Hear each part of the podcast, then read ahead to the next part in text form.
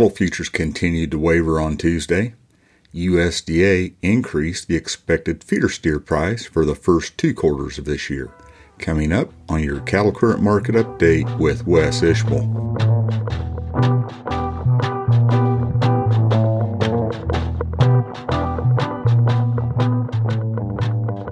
Howdy to all. This is Wes Ishmael with your cattle current market update for Tuesday night and Wednesday morning, the 15th of March. Cattle futures closed mainly lower Tuesday, pressured in part by the lack of cash direction for fed cattle and by firmer nearby corn futures. Feeder cattle futures closed an average of 71 cents lower from 32 cents to $1.32 lower. Live cattle futures closed an average of 40 cents lower except for an average of 24 cents higher in the back two contracts.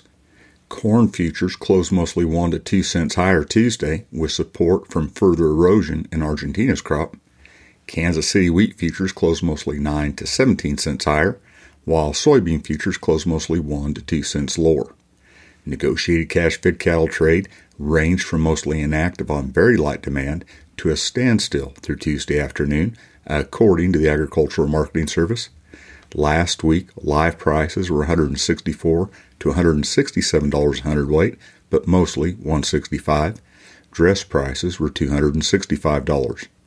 Choice box beef cutout value was a dollar and five cents higher Tuesday afternoon at $285.91 hundredweight. Select was 94 cents higher at 274.56.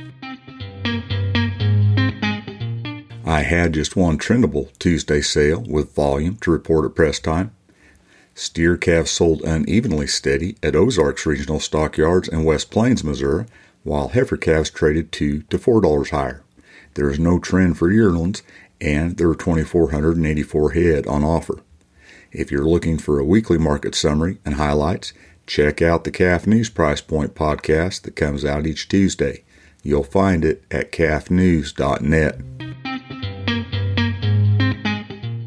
Major U.S. financial indices closed higher Tuesday, finding some footing after the recent sell off due to the closure of Silicon Valley Bank. Support included the monthly Consumer Price Index meeting trader expectations. The Consumer Price Index for all urban consumers rose 0.4% in February on a seasonally adjusted basis after increasing 0.5% in January, according to the U.S. Bureau of Labor Statistics. Over the last 12 months, the All Items Index increased 6.0% before seasonal adjustment, which was the smallest 12 month increase since the period ending September of 2021. The Dow Jones Industrial Average closed 336 points higher, the S&P 500 closed 63 points higher, and the Nasdaq was up 239 points. West Texas Intermediate crude oil futures on the CME closed from $3.16 to $3.47 lower through the front six contracts, with continued pressure from worries that banking woes will further slow economic growth. USDA's Economic Research Service increased expected average feeder steer prices by a dollar in the first quarter to $183 a hundredweight and by a dollar in the second quarter to 193 in the March livestock, dairy, and poultry outlook. Those prices are basis 750 to 800 pound steers at Oklahoma City, and they're forecast at $214 in the third quarter and 224 in the fourth quarter for an annual average of $204, which would eclipse the record high average of 2014. According to ERS analysts, the outlook for feeder calf prices is improved given existing tight supplies of cattle a projection for lower market year average corn prices and higher expected fed cattle prices, as well as recent price data.